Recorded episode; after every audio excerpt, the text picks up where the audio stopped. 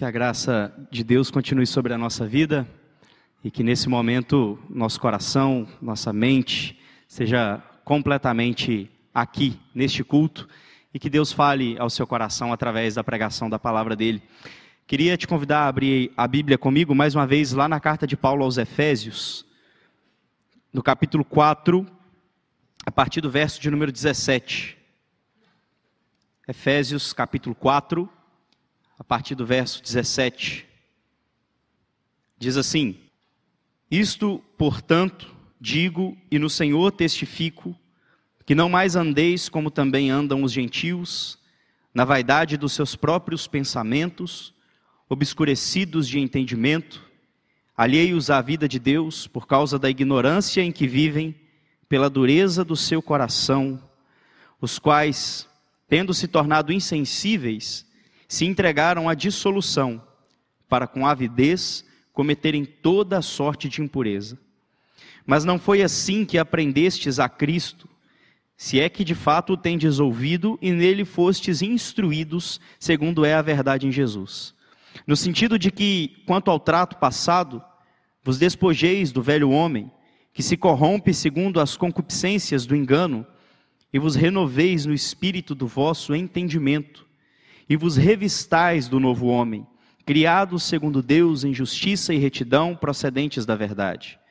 Por isso, deixando a mentira, fale cada um a verdade com o seu próximo, porque somos membros uns dos outros. Irai-vos e não pequeis. Não se ponha o sol sobre a vossa ira, nem deis lugar ao diabo. Aquele que furtava, não furte mais. Antes trabalhe, fazendo com as próprias mãos o que é bom, para que tenha com que acudir ao necessitado. Não saia da vossa boca nenhuma palavra torpe, e sim unicamente a que for boa para edificação, conforme a necessidade, e assim transmita graça aos que ouvem. E não entristeçais o Espírito de Deus, no qual fostes selados para o dia da redenção. Longe de vós toda amargura, e cólera, e ira, e gritaria, e blasfêmias, e bem assim toda malícia. Antes, sede uns para com os outros benignos, compassivos, perdoando-vos uns aos outros, como também Deus, em Cristo, vos perdoou. Vamos orar mais uma vez? Ah, Senhor, obrigado pela Sua palavra, meu Pai. Ela é suficiente, ela é poderosa, ela é eficaz. E apesar de nós, apesar dos nossos pecados, ela tem o poder, meu Deus, de transformar corações, de mudar quem somos. Nós imploramos essa graça ao Senhor, orando em nome de Jesus. Amém. Uma vida inteira com não só um propósito, mas vários propósitos. Até aqui você já entendeu que você foi criado para vários propósitos, entre eles adorar o Senhor, entre eles viver a comunhão da igreja. Mas uma coisa que eu observo é que, à medida que o tempo se passa, cada vez menos nós entendemos um propósito essencial para a vida do crente: se tornar parecido com Cristo. Todos nós temos referências, Todos nós olhamos para pessoas as quais de alguma maneira nos inspiram, as quais de alguma maneira nós roubamos os trejeitos, roubamos é, algumas manias. Todos nós olhamos para algumas pessoas que de alguma maneira se tornam modelos para nós, se tornam de alguma forma espelhos para nós, e de alguma maneira a impressão que eu tenho é que nós não caminhamos para nos tornar mais parecidos com Cristo. Nós lemos alguns textos aqui que falam justamente sobre Deus ter nos salvado em Cristo para que atinjamos a perfeita estatura de Cristo, a perfeita varonilidade. Nós lemos aqui que Deus nos predestinou de antemão para sermos semelhantes a Cristo. E à medida que o tempo passa, o objetivo principal da igreja é ser novamente conformado à imagem e semelhança de Jesus Cristo. A grande verdade é que o que é vendido hoje para nós é quase que a igreja como sendo um tipo de comércio. Você vai à igreja para conseguir as bênçãos que você deseja, você vai para conseguir a promoção que você tanto quer, você vai para um desencargo de consciência, você vai para poder de alguma maneira responder às pessoas à sua volta de que você é uma pessoa boa e dar uma resposta satisfatória às pessoas que te cercam, mas o que fica é, fora de cogitação muitas vezes é que Deus não está preocupado em te livrar dos sofrimentos, Deus não está preocupado em te encher de bênçãos, Deus não está preocupado se você vai ter que passar pelo vale da sombra da morte ou por uma estrada larga e sem nenhuma tribulação. Deus está preocupado em conformar você à imagem de Cristo, custe o que custar. As bênçãos nós desfrutaremos um dia em novos céus e nova terra, e muitas delas nós já desfrutamos no agora. A ausência de dor, de sofrimento, de luto, nós desfrutaremos em novo céu e nova terra. No aqui e agora, Deus nos promete aflição, é interessante isso. Ele diz: vocês vão passar por aflições no mundo, mas tenham bom ânimo, porque as aflições, elas geram perseverança, a perseverança vai nos conformando à imagem de Cristo. E o apóstolo Paulo, depois de escrever aos Efésios e falar sobre é, nós como um só corpo, para chegar ao pleno conhecimento do Filho de Deus, ele começa a falar aqui sobre como a vida cristã ela deve se conformar. E ele começa a usar alguns exemplos aqui. Ele começa a dizer: Olha, eu quero dizer, portanto, no Senhor, que vocês não andem como os gentios. Perceba, o apóstolo Paulo escreve para uma igreja. O apóstolo Paulo escreve para um povo acostumado a ouvir teologia uma vida inteira. Ele não escreve algo novo aqui. O que o apóstolo Paulo escreve, se nós olharmos para o restante da escritura, nós veremos em outros lugares. E sabe uma coisa que muito me impressiona? É que a maior parte das profecias, elas são para nos relembrar coisas que Deus já havia dito. Tem horas que a gente quer sempre se achegar à escritura para trazer alguma novidade para o meu coração. Eu quero algo novo, eu quero algo que eu nunca ouvi, eu quero algo que eu nunca li. Mas a grande verdade é que a mensagem do Evangelho, para um crente que já tem anos de caminhada, ela é relembrar inúmeras vezes algo que Deus já havia dito, porque não é que nós nos esquecemos, mas a nossa vida começa a ser vivida desconsiderando aquilo que nós já conhecemos. E é por isso que Deus vai dizer: não andem como os gentios. Não andem na vaidade dos pensamentos, não andem obscurecidos do entendimento, na dureza do coração. Não andem como as pessoas aí fora, que a mente já foi cauterizada. E aqui a palavra para pensamentos é mente. E aí deixa eu te falar uma coisa: mente, coração, alma, espírito, por diversas vezes é usado na Escritura como sendo a mesma coisa é a, a, centralidade de quem o homem é, o centro das minhas vontades, o centro dos meus desejos, o centro dos meus intentos, daquilo que eu planejo, o centro daquilo que move a minha vida. O apóstolo Paulo vai dizer: não andem como os gentios. Porque já está obscurecido a centralidade da vida deles. Eles caminham com, a, com a, o intelecto cauterizado, eles não conseguem entender, eles não conseguem compreender. Inculcando-se por sábios, tornaram-se loucos. É o que o apóstolo Paulo vai falar também na carta dele aos Romanos, lá no capítulo 1. Acharam que sabiam de tudo. Acharam que tinham a resposta para tudo. Acreditaram que sabiam qual era o verdadeiro propósito da vida do homem, mas se tornaram nulos, se tornaram loucos. Perderam a sensibilidade. Quando o apóstolo Paulo escolhe essas palavras aqui, muito bem escolhidas, a palavra para dureza de coração, obscurecidos de entendimento é, e a vaidade dos pensamentos, ele quer falar de pessoas que já perderam a sensibilidade. E meus irmãos, nós caminhamos para um tempo em que nós perdemos a sensibilidade, a beleza do encanto. Algumas coisas se tornam tão naturais que elas já não nos enchem mais os olhos. É interessante como só quando a gente é privado de algumas coisas elas começam a fazer sentido. Fale para alguém que fica internado por vários e vários dias, se ele não sente saudade de ouvir o canto dos pássaros e poder ver a criação de Deus, sentir a brisa no rosto, caminhar novamente. Diga para alguém que é privado das coisas mais básicas, se essa pessoa não sente falta daquilo que Deus criou, de ter contato com a criação de Deus, e nós perdemos a beleza do encantamento de Deus não nos encanta mais. Não nos encanta mais pensar em quem Cristo é. Quando nós olhamos para o testemunho que a própria palavra de Deus vai dar acerca de Jesus, e aí eu gostaria de ler o que o apóstolo Paulo escreve de uma maneira belíssima na sua carta aos Colossenses, e ele vai dizer no capítulo 1 a respeito de Cristo, de quem ele é. Ele diz bem assim: Ele é a imagem do Deus invisível, o primogênito de toda a criação. Pois nele foram criadas todas as coisas, nos céus e sobre a terra, as visíveis e as invisíveis, sejam tronos, sejam soberanias, quer principados, quer potestades, tudo foi criado por meio dele e para ele. Ele é antes de todas as coisas, nele tudo subsiste, ele é a cabeça do corpo da igreja, ele é o princípio, o primogênito de entre os mortos, para em todas as coisas ter a primazia, porque aprouve a Deus que nele residisse toda a plenitude e que, havendo feito a paz pelo, seu, pelo sangue da sua cruz, por meio dele, reconciliasse consigo mesmo todas as coisas quer sobre a terra, quer nos céus. Sabe o que, que esse texto de Colossenses fala para nós? Que nós não entendemos Cristo como Ele é. A beleza de Cristo não nos encanta, a beleza de Cristo não nos motiva, nós não desejamos ser iguais a Cristo, nós queremos ser muito bem-sucedidos. Nós queremos ter o nosso nome conhecido, nós amamos as curtidas das fotos que postamos, nós amamos o reconhecimento que temos, nós amamos o bom nome que gozamos muitas vezes, mas nós não queremos que as pessoas olhem para nós e nos reconheçam como Cristo, porque a grande verdade é que nós não sabemos quem Cristo é. Nós não sabemos que Ele vale mais do que o mundo inteiro, é um homem que vale mais do que toda a criação, é um homem que é mais belo do que tudo que existe.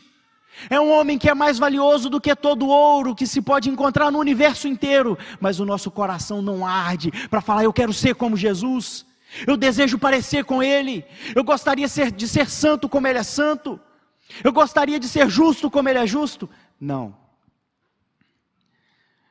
Eu gostaria que Ele resolvesse os meus problemas, eu gostaria que Ele aplacasse as minhas dores, eu gostaria que Ele me desse bonança mas eu não desejo ser parecido com Ele, pelo menos não é o desejo principal do meu coração. E nisso nós vamos nos perdendo. E daqui a pouquinho o nosso coração começa a desejar coisas que Deus não aprova de forma alguma. Nós nos tornamos pessoas iradas, amarguradas, impacientes e cansadas e eu acho interessante que todos nós parece saber Mateus 11, 28 de cor. Vinde a mim todos que estáis cansados e sobrecarregados, e eu vos aliviarei. Mas nós nos esquecemos da condicional que vem logo em seguida. Quando Cristo, ao falar sobre esse vinde a mim, falar sobre esse convite, ele fala: aprendei de mim. Eu sou manso e humilde, e aí vocês vão achar descanso para a alma. Perceba, eu não consigo descansar se eu não aprendo de Cristo. Eu não consigo ter alívio para minha alma se eu não aprendo de Cristo. Por isso que o apóstolo Paulo no verso 20 fala assim: "Mas não foi assim que aprendestes a Cristo". Não é esse o ensinamento que tivemos, e uma coisa muito bela aqui é que não é o que nós aprendemos de Cristo, porque aprender de Cristo qualquer um aprende. Qualquer pessoa pode ter um conhecimento muito grande acerca de quem Cristo é. Nós aprendemos a Cristo. É uma ideia de relacionamento. Eu não só aprendo as, a, a, os atributos de Deus, eu não só aprendo as qualidades de Cristo, mas eu as experimento no meu dia a dia. Existe uma diferença entre saber que Jesus é misericordioso e experimentar essa misericórdia na minha vida. Existe uma diferença em saber que Cristo promove uma alegria verdadeira, independente das circunstâncias, e desfrutar dessa alegria. E aí eu acho belo homens como o próprio apóstolo Paulo, que escreve a carta onde ele mais fala de alegria da prisão. Uma prisão simplesmente porque pregava o evangelho, e ele fala: alegrai-vos no Senhor. Outra vez vos digo: alegrai-vos. Ele não aprendeu acerca de Jesus, ele aprendeu a Jesus, com Jesus, se relacionando com Ele, vivendo com Ele todos os dias. E nós achamos que podemos aprender a sermos iguais a Cristo só nos assentando aqui nesse banco, só aos domingos. As coisas que nós desejamos, nós queremos elas todos os dias, todos os dias. Gosto demais de Coca-Cola. Sei que eu não posso beber Coca-Cola todo dia. Graças a Deus pela Luana na minha vida. Senão eu tomava Coca-Cola todo dia. Eu odeio quando acaba. Quero comprar mais. Tem que me segurar. Eu amo férias, poder viajar, ir para uma praia, sentir as ondas, o vento. Eu odeio quando acaba. Aquilo que nós amamos, nós não queremos que acabe nunca. Não sei se nós amamos o conhecimento de Cristo verdadeiro, aprender de Cristo. Talvez uma das coisas que a gente mais deseja que acabe seja o culto de domingo, para poder ir para casa, deitar, porque amanhã é segunda-feira. Talvez as coisas que nós mais queremos que acabe sejam os nossos momentos de devocional, que não duram 15 minutos direito e já é cansativo demais. Talvez o que nós mais queremos que acabe é o tempo onde eu tenho que ler a Escritura, o tempo onde eu tenho que orar. Nós não amamos conhecer a Cristo, nós perdemos o encantamento de quem Ele é, mas deixa eu te dizer uma coisa, eu vou falar isso aqui toda hora. Deus te fez para ser parecido com Jesus, e se nós não entendermos isso, não entenderemos o grande propósito da vida. Ele te criou a imagem e semelhança do Redentor, e nada pode ser melhor do que isso, nada pode ser melhor do que ser parecido com o Redentor do universo.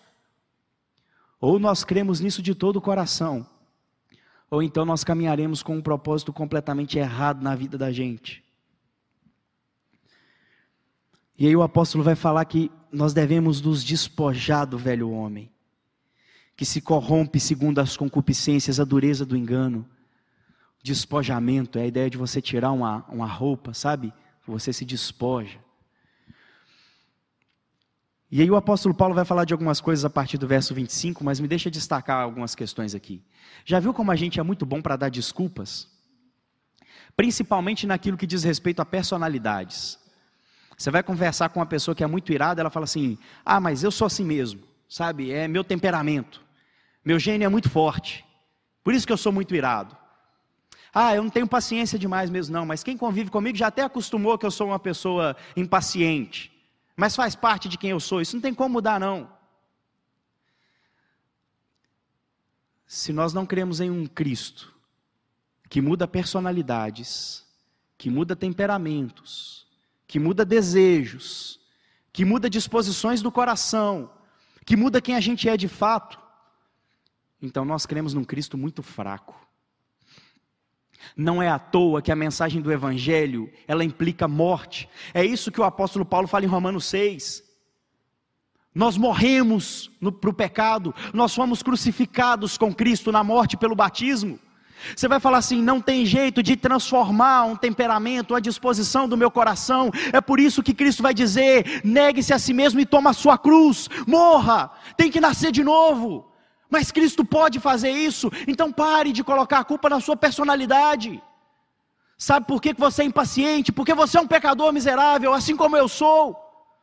Sabe por que, nós somos irritados? Porque não parecemos com Cristo e nós vamos dar todas as desculpas do planeta, porque nós não queremos aprender dele a sermos mansos e humildes de coração. Despojem-se do velho homem Tire essa roupagem de pecado que vocês carregam. Vocês não têm que oferecer o corpo de vocês ao pecado. Romanos 6 diz isso. Nós morremos para o pecado. Ofereçam agora os membros de vocês como instrumentos de justiça ao Senhor. Por isso ele vai dizer: E vos renoveis no espírito do vosso entendimento. Mais uma vez, a palavra entendimento aqui é mente. Mas não pense em mente enquanto cérebro. Pense como o centro da vida, e vos revistais do novo homem, criado segundo Deus em justiça e retidão. Aqui tem uma coisa interessante. Justiça e retidão, ou justiça e santidade, que também é sinônimo, são expressões para que apontam para os dez mandamentos. A justiça tem a ver com os meus, manda os meus mandamentos que eu devo cumprir com o meu próximo, os seis últimos mandamentos. A santidade com os quatro primeiros mandamentos, que implicam o meu serviço a Deus: santidade e justiça. Retidão e justiça. Amar a Deus sobre todas as coisas e amar o próximo como a ti mesmo. Se revista do novo homem. que aprendeu a forma de viver em comunidade. O propósito que vimos na semana passada é que é propósito de Deus vivermos em família. Você faz parte da família de Deus. E dentro dessa família, o seu propósito é ser parecido com Cristo. Aí eu te pergunto: você se parece com Cristo na forma como você conversa com seu irmão? Você se parece com Cristo na forma como você trata as pessoas da sua casa? Você se parece com Cristo na maneira que você se porta no seu ambiente de trabalho? Se parece com Ele aqui na igreja? Se parece com Ele lá fora, quando você tem que se relacionar com as pessoas lá fora?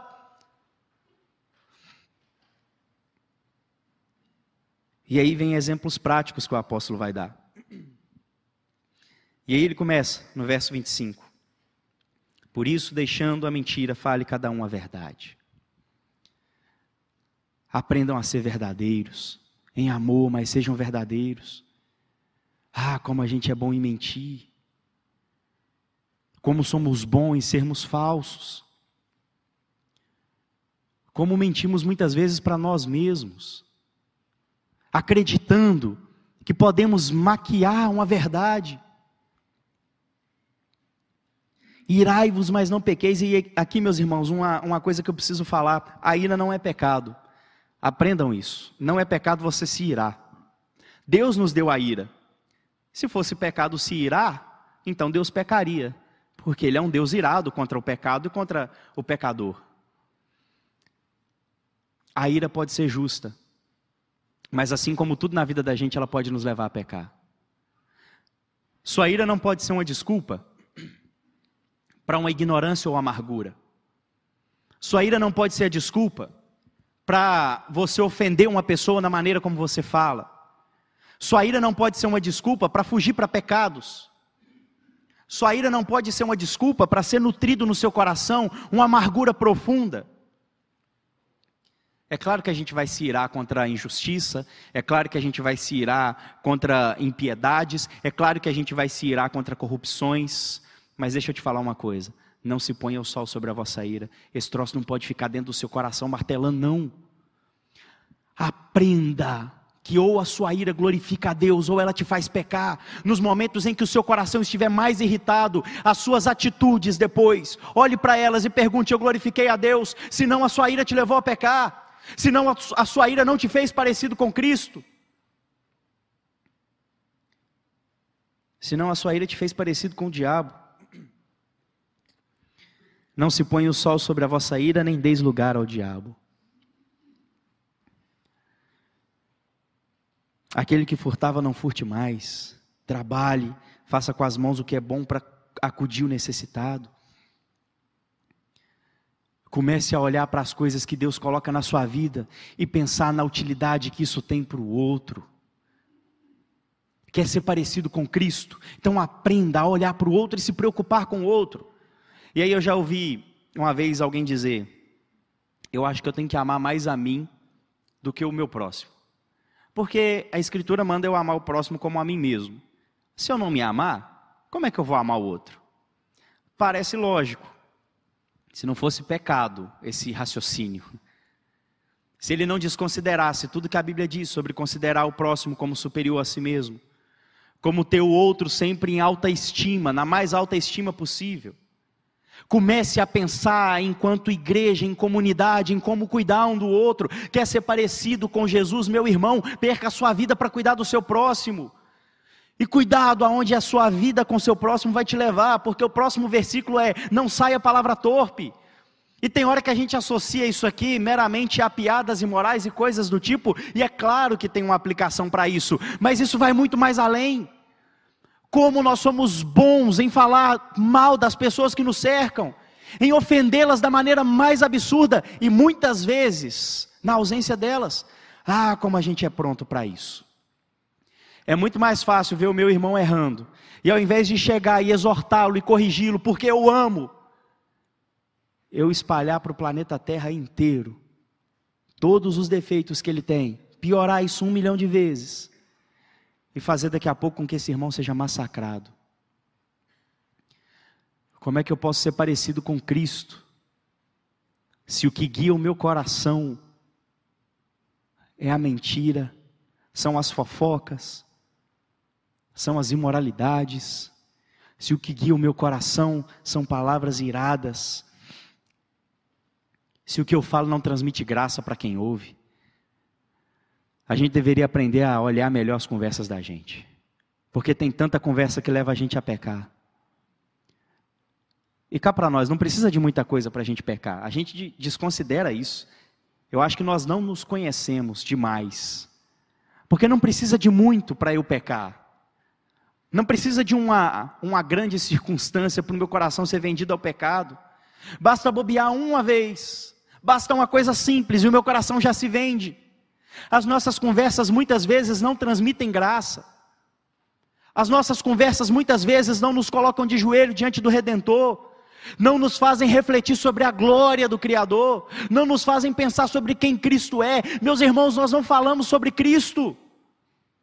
Nós falamos muito sobre o time de futebol que, que, torcemos, nós falamos muito sobre o mercado financeiro, nós falamos muito sobre os carros que estão sendo lançados, nós falamos sobre tudo, menos sobre Cristo. Como queremos dizer que desejamos ser parecidos com Ele?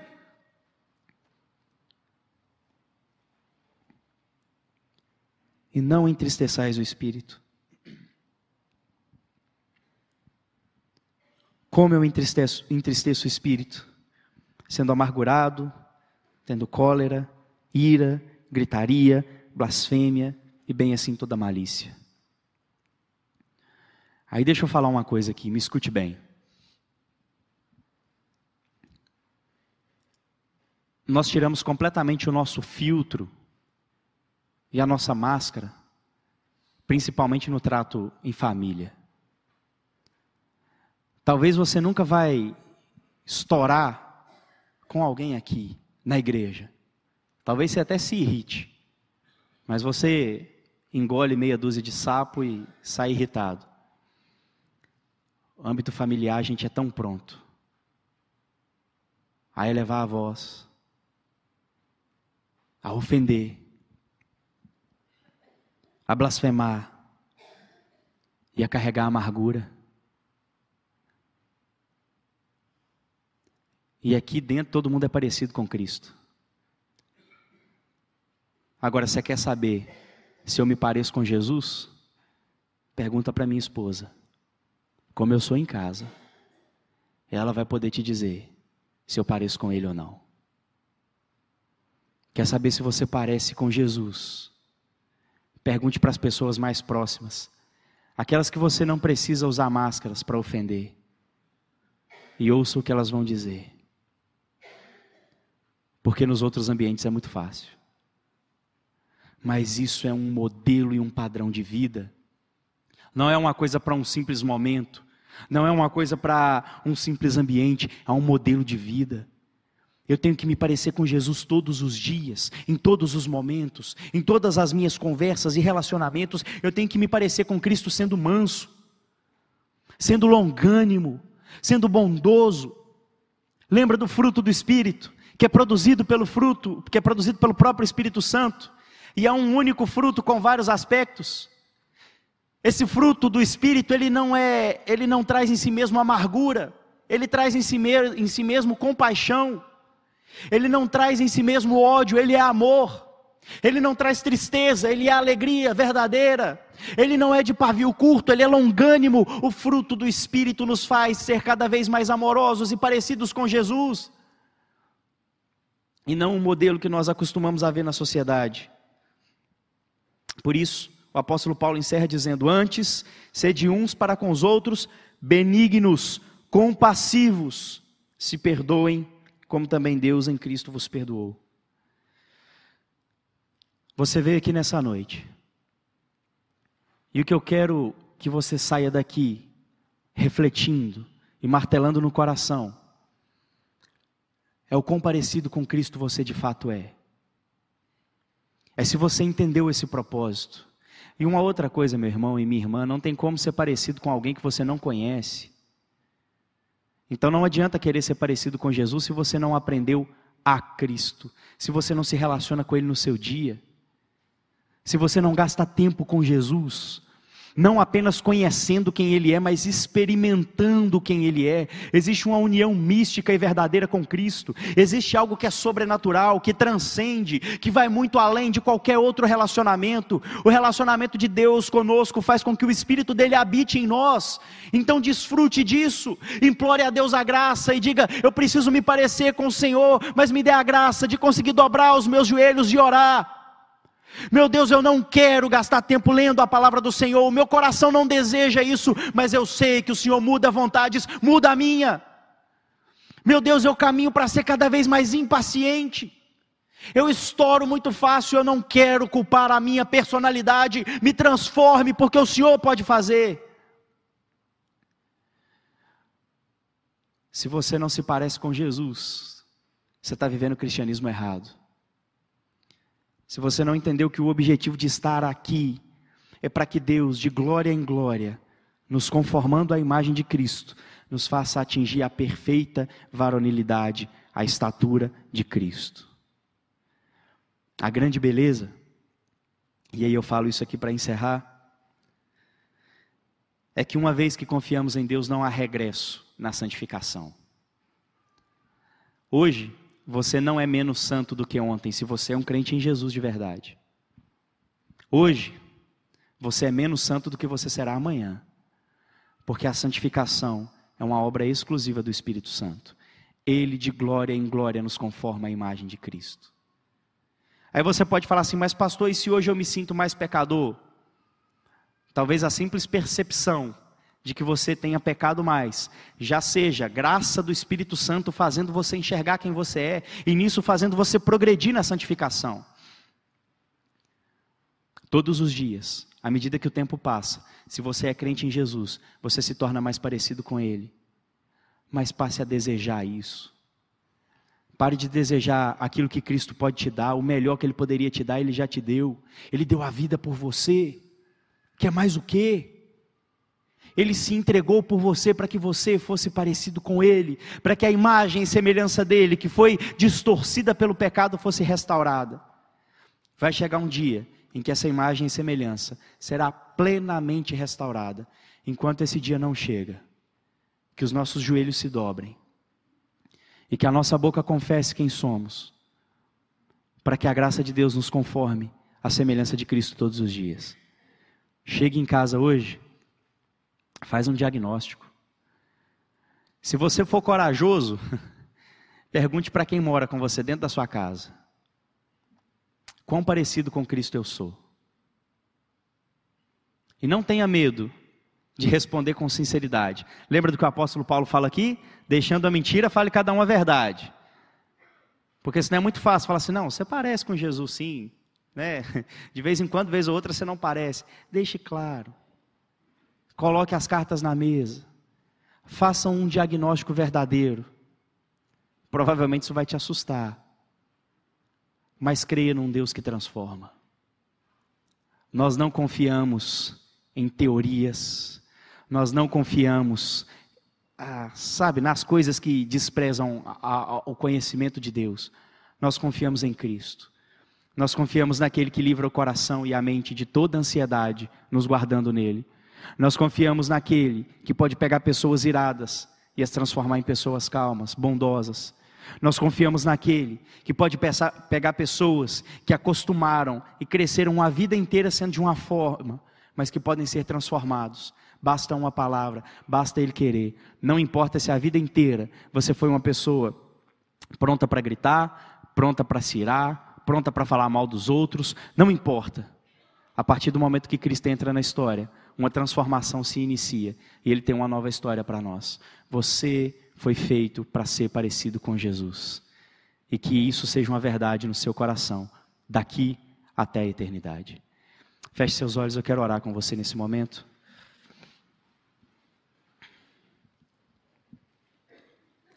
Senhor, nosso Deus bendito, ser parecido com Jesus e conformado à imagem do teu filho amado, é um dos propósitos que o Senhor tem para nós enquanto teu povo. Mas eu sei o quanto o nosso coração se distancia dessa verdade, Porque por várias e várias vezes nós não queremos nos tornar parecidos com Jesus, e fazemos isso muitas vezes, meu Pai, até inconscientemente. Nós desejamos parecer com o profissional mais bem-sucedido da área que trabalhamos. Nós desejamos parecer com as pessoas que são mais renomadas, mais benquistas pela sociedade onde vivemos. Nós desejamos parecer mais com aqueles que alcançaram altos lugares, que alcançaram um lugar ao sol, que alçaram altos voos, meu Deus. Mas nós não desejamos parecer com o único que é capaz de dar sentido à nossa vida, nos livrando da ira vindoura. Nós não desejamos nos parecer com o homem que é mais valioso do que todo o universo. Meu Pai, nos ajude nos faça não apenas aprender acerca de Cristo, mas aprender a Cristo, experimentar a Cristo. Que dia após dia, meu Pai, o Senhor mude e transforme quem somos. Meu Deus, eu creio que o Senhor pode transformar temperamentos, eu creio que o Senhor pode transformar personalidades, o Senhor transforma pessoas, o Senhor transforma vidas. Meu Deus, mude corações nessa noite lares que caminham, meu Pai, sob constante ira, sob constante briga, sob constante impaciência, que a paz do Senhor reine em nome de Jesus. Pessoas que já se perderam, meu Pai, que já não se reconhecem mais, porque andam com amargura no coração, que o Teu Santo Espírito quebrante os corações de pedra, coloque corações de carne e os transforme, meu Pai, nos fazendo parecidos com Jesus dia após dia. E meu Deus, nós cremos que o Senhor nos atende à oração, por isso estamos aqui orando enquanto igreja. Por isso estamos aqui pedindo ao Senhor arrependimento verdadeiro, mudança verdadeira. E que sejamos reconhecidos, meu Pai, pela nossa semelhança com teu filho. Que possamos dizer em alto e bom som que já não somos nós quem vivemos, mas Cristo vive em nós. Porque o que importa é que a nossa vida seja a vida do nosso Redentor, que sejamos testemunhas fiéis e que dia após dia vivamos sendo transformados conforme a imagem do Teu Filho. Nós imploramos essa graça ao Senhor, em nome de Jesus. Amém.